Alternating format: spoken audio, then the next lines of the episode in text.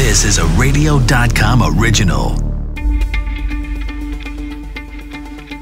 This is the Coronavirus Daily World on Pause. I'm Charles Feldman from the KNXRadio.com studios in Los Angeles. And I'm Mike Simpson. And we're talking, of course, about the global coronavirus pandemic. Can we trust what we hear from the CDC or the Trump administration? Message and information seems to change between the two. Does the president want to trust his chief scientists and medical advisors? We'll get into what's going on there and how we can figure out uh, what to believe and what to dismiss. Should drug companies be more transparent when it comes to the vaccine development process? It might make us all feel, you know, a little better. Medical debts piling up on people in the U.S. for decades now. Pandemic is making it even worse. And more and more movie theaters starting to open, at least in many places. Are the new safety measures actually working? The housing market might be getting a little weaker. We'll get into that and if we'll see another stimulus bill before the election. Let's get back to the CDC and the Trump administration. Dr. Richard Besser is president and CEO of the Robert Wood Johnson Foundation. He served as acting director of the CDC. That was during the Obama administration. Doctor, uh, thanks for being with us. The CDC changed its testing guidelines back after changing them before. So, what is going on? Well, you know, this is unprecedented. Uh, when when I was at the CDC and and afterwards, when Dr. Frieden was the director of the CDC, uh, the the typical approach was that CDC led during a public health crisis and was out front talking to the public every day. So when the agency was learning something new and was moving forward with changing guidance, there'd be the opportunity for them to explain what they'd learned and why the guidance was changing, and the opportunity for for good journalists to question and say why, what's happening here, why should people do something differently here during this crisis, that's not been the case. And so we see uh, new guidance appearing on CDC's website. Uh, and then it's left to others to try and figure out why this change took place. I think the current guidance where they where they landed today is the right place. Uh, and, and what they say in that guidance is that anyone who's had significant exposure to someone who is positive for COVID 19 should get tested. And, and the reason for that is that even if you don't have symptoms, it's possible that you're infected with the virus. And people who who are infected and don't have symptoms can still spread it to others. So if we want to get this under control, you really want to be able to track where the infection has gone. What happened at the in, in late August is they backed off on that and said, well, if you don't have symptoms, you don't necessarily need to be tested and it, you know, it appears that that change was due to some political interference. Yeah, the reporting is you, that yeah. it came from HHS, you know, the the parent department. Why would that happen? Why would they go and change the website for the CDC?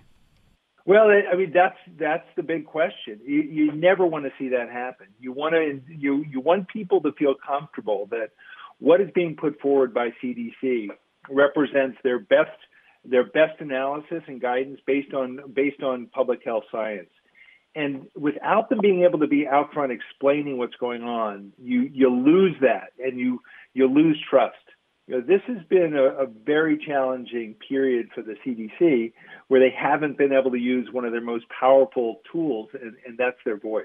And, and of course, let me add, it's not just the CDC. Of course, the, the FDA has had its share of controversy in the past few months. And that brings me to, to this uh, question, Dr. Besser. We, in our last segment, were talking about eventually, hopefully, uh, effective vaccines, and for people to take them when and if they are available is going to require, the polls are showing this, a lot of trust on the part of Americans, on the part of people in the rest of the world, trust in these institutions, such as the CDC, such as the FDA. What's been going on is not exactly a formula for that's Trust. Right. Yeah, I mean that that is a really big problem. I, am so glad you say when and if, uh, because there's this assumption that we absolutely will have a vaccine against COVID-19. I'm optimistic we will, given the amount of energy that's going into this.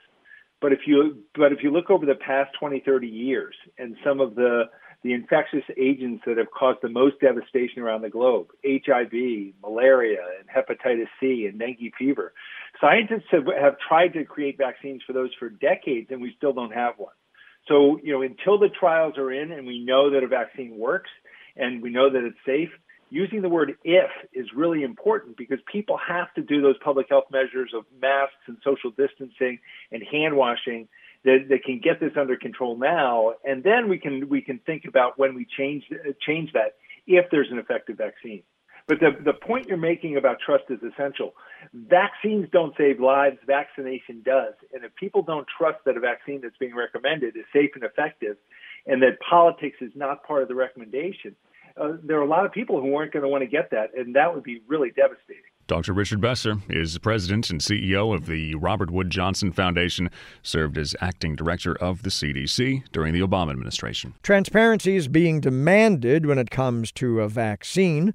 People want to make sure that they will be safe when and if they get them. Pfizer and Moderna have revealed more information about how participants in clinical trials have been selected and the conditions of those trials. But is that enough to make everybody feel confident? Pfizer told the New York Times it usually doesn't do this kind of thing, release the protocols, but recognizes the pandemic is a unique circumstance and there's a need for transparency. We're going to talk about this with Dr. Eric Topol, Chair for Innovative Medicine and Director, founder of the Scripps Research Translational Institute. So, Doctor, the president was speaking today, um, saying that all Americans could get the vaccine by April. How can he be so sure when the drug companies really they don't know anything yet? No, they don't know anything yet. Uh, yesterday, uh, through uh, the pressure that uh, we applied, they were fortunate. Uh, we were fortunate to see the two protocols of the leading trials that are closest to uh, completion. That is Moderna, who came out first, and then that led to Pfizer coming out later in the day. Each of them have at least 30,000 participants, like yourself, which is a big thing. It's great that you're a part of a trial. Uh, and so those two trials will finish enrollment in the weeks ahead. That is, you know, sometime later this month. But that enrollment, as you know, is only part of the story. Then they have to, each person has to have a second dose for Pfizer, that's three weeks later. For Moderna, that's four weeks later. Then the immune response kicks in fully a couple few weeks later after that. So we're talking about November, you know, mid-November to get people out to their second dose and their expected immune response before we start to score these endpoints, which are infections, which the vaccines are supposed to prevent. So, how comfortable do you feel with what we've seen so far, and even I guess are they banking that they'll have clear evidence by November and at least a certain number of people because you have to wait for for the placebo group to try and go out and get the virus naturally, and that takes time too. But yeah, well, yeah, you, well, you have to wait to see both the placebo and the active vaccine. Yeah, see if anybody you know, gets what it. happens. As you know, the trials are being done in places where there's they're hot zones: Brazil, the U.S., South Africa, so, you know, people in their normal uh, uh, life, going to work and, and whatever they're doing, they will get exposed. And it takes time. And also, we want to know about safety. You know, there already was a couple of safety significant issues we saw with the AstraZeneca uh, trial of the Oxford University vaccine. So there are a lot of uncertainties. And the worst thing about this is the rush job, the shortcuts. And the, the point is, this is so critical. This is probably the most important clinical trials that have been conducted uh, in, in many decades, maybe ever, because the implications of giving hundreds of millions of people, if not billions, around the world uh, a vaccine to try to prevent infections uh, needs to be effective and safe. And we don't know that, and rushing it is not a good idea. And uh, correct me if I'm wrong, but I was le- uh, reading some of your comments uh, this morning, and uh, I believe it was the New York Times. Uh, mm-hmm. You take issue with the way both Moderna and I, I think more particularly uh, Pfizer, and correct me if I'm wrong on that, but I think it was Pfizer, the the number of the er, the endpoints where they could stop the trial earlier than the requisite two years. Is that right? Right. So there's two major critique points. one is that across these both these trials, and it seems like all the trials, that is, their endpoint includes and may be dominated by mild infections. So if you had uh, a headache and a sore throat, in fact, Pfizer, you can even just have one symptom, uh, that and you have a positive test for the virus, that would constitute an infection. Well, that's just not that impressive and compelling. We'd like to see suppression of infections that were more than just symptoms like that, you know, that perhaps led to a hospitalization or the person really took ill. So that's disconcerting, uh, the softness of the endpoint. The second thing that you touched on is the looks midstream along the trial's course. The more you keep looking, the more chances there might be for, to, to declare that the vaccine is effective. And there are statistical adjustments for that, but this is bigger than a statistical decision. This is also involving the implications that are just, you know, quite uh, important. If you stop a trial and declare that it works, it not only has a, a, a effect on that program, as far as people who got placebo, uh, but it has an effect on all the programs because you know this idea that you have this one effective vaccine. Why would you want to go into a placebo trial if you can get the, the real deal? So this is uh, the implications of these vaccine trials in a race, taking shortcuts uh, and using endpoints that are not as high threshold. These are all disconcerting features. Dr. Eric Topol, Chair for Innovative Medicine, Director of the Scripps Research Translational Institute. Medical bills can pile up on people, and they're getting harder and harder to pay now in the pandemic. A survey of 1,000 people from Debt.com found 56% of them have had medical debt sent to collections. That was since the pandemic started. Credit Karma did an analysis of its 20 million members, finding $45 billion of medical debt in collections. Are things just going to get worse and worse as the pandemic continues? Jennifer Bosco is an attorney specializing in medical debt issues at the National Consumer Law Center. So, Jennifer, do a lot of these people have what would be considered good insurance policies, and still there's this much debt? Absolutely, yeah. There's been, um, you know, an increase in the use of high deductible health plans that really put a lot of cost sharing onto the consumers. Um, and you know, sometimes consumers might not realize they're seeing an out-of-network provider, or there might be other reasons why their care isn't being covered the way they expected by their insurance. I guess everyone thinks, okay, maybe it's some kind of chronic condition or it's a complicated surgery. I get it. That can go to a pretty shocking level when you get the bill. But based on how much savings you know the average person has, even if it's an ER visit or you get an MRI, and even if your insurance covers most of it, I mean, you're thousand dollars, and if everybody saves only you know four hundred for emergencies, well, there you go. Yeah, absolutely. Um, and the cost of healthcare, unfortunately, um, just keeps going up. So this is a problem we've seen continue to worsen over the years, and you know we're at a point where. Um, you know, over half of the items on credit reports right now are for medical debt in this country, and it's really a systemic problem. Now, I know that uh, large medical institutions, places that do testing, that sort of thing, hospitals, they often say when you get bills, you know, if you got a problem and you can't pay, you know, let us know. We'll work with you. Do they work with us? Well, there are um, requirements on hospitals to provide charity care or financial assistance. And so you know, for some people who um, have a lower income, they can apply for those assistance programs um, with the hospitals. You can also reach out to your healthcare provider to negotiate a bill and, um, you know, maybe to go over the bill and ask if you can pay what they would have accepted from Medicare, for instance, instead of, um, you know, the higher price that you might be billed. Is this a sooner rather than later kind of situation? If I'm going to try and work out a payment plan, I need to do it before it's off to collections and there's somebody after me. That's ideal, right? To to try to work with the provider um, and to try to work with your insurance company as well if there's something that should have been covered but wasn't. Consumers uh, often have appeal rights to challenge insurance company decisions.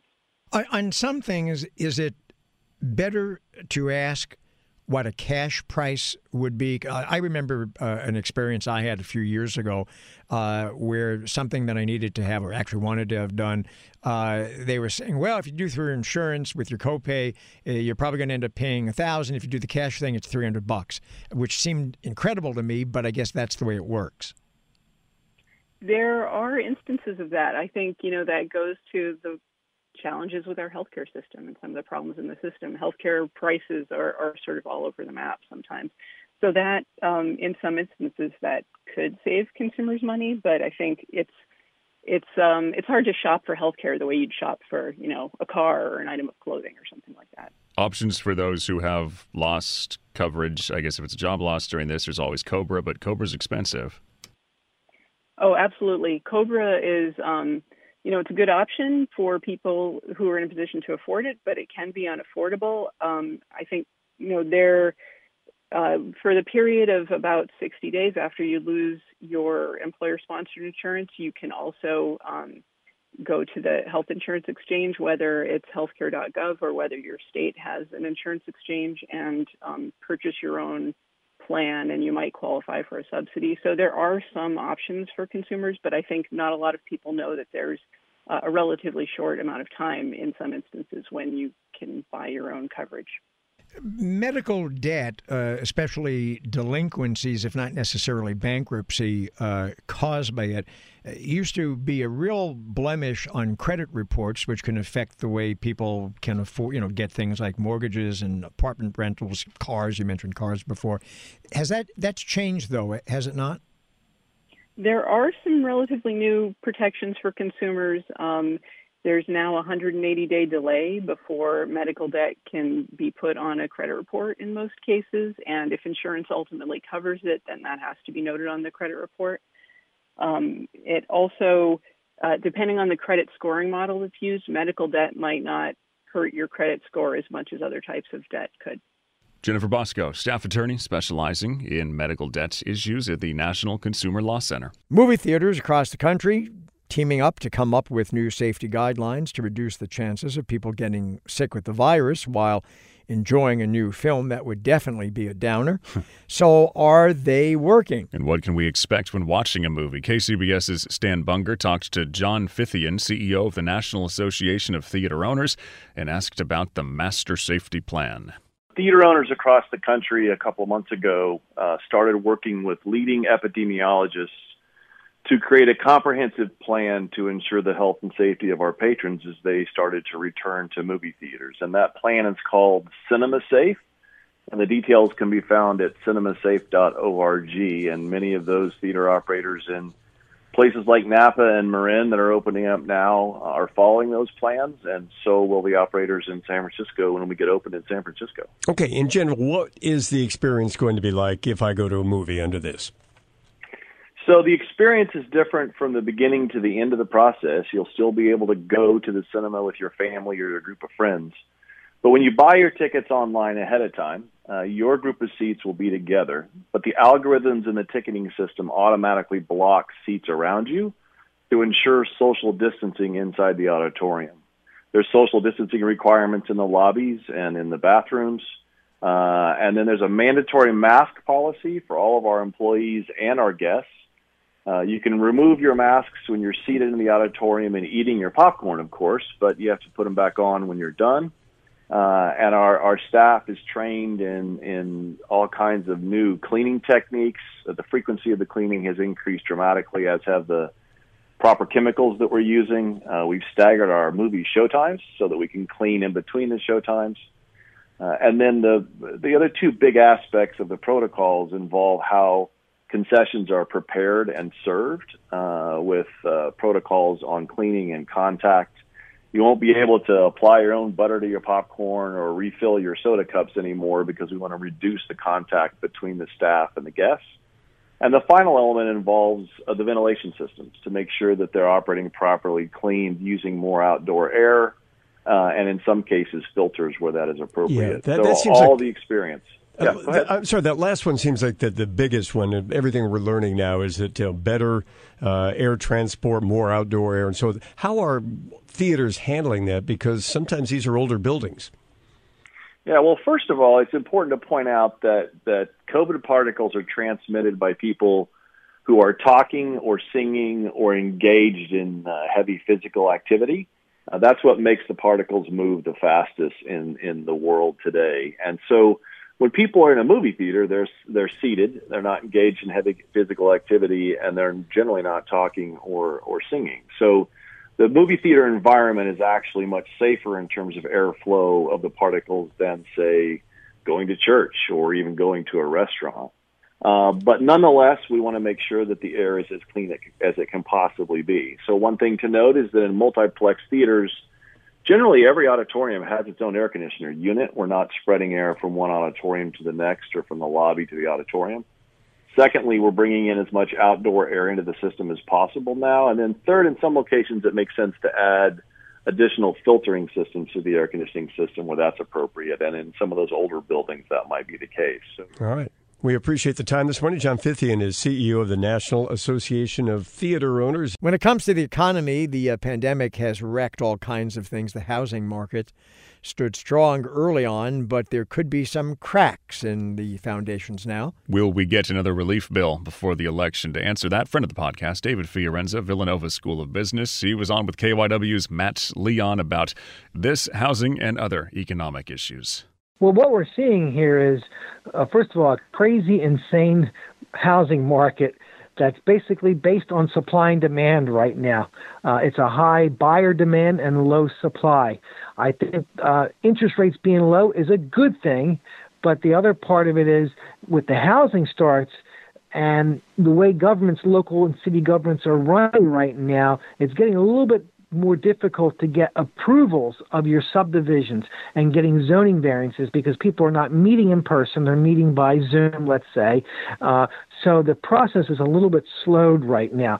So I was surprised to see that. I also think companies are holding on to cash as well as, as strip malls and, and shopping malls and even universities. They're not going delving into and diving into building new buildings or putting additions on right now. They're waiting to see what's happening oh, in the next six months or year, and they're even waiting to see what happens with the election. Think this starts a trend, or because uh, housing starts had been pretty good? No. They had been pretty good, and all other indicators I saw were doing very well. And then this past week, you see things like retail sales slowing uh, in August, and usually August was is a very good month because of back to school, so to speak, if you want to call it back to school sales and things like that. Uh, both durable and non-durable goods had been slowing a little bit, so the economy instead of heating up, it's actually starting to slow down. And then you had Jerome Powell in the Federal Reserve, rightly so, saying let's keep interest rates stable through not just next year, but even the year after. That's a good thing for people who want to borrow. It may not be a good thing for people who want who have idle cash and just want to earn some interest.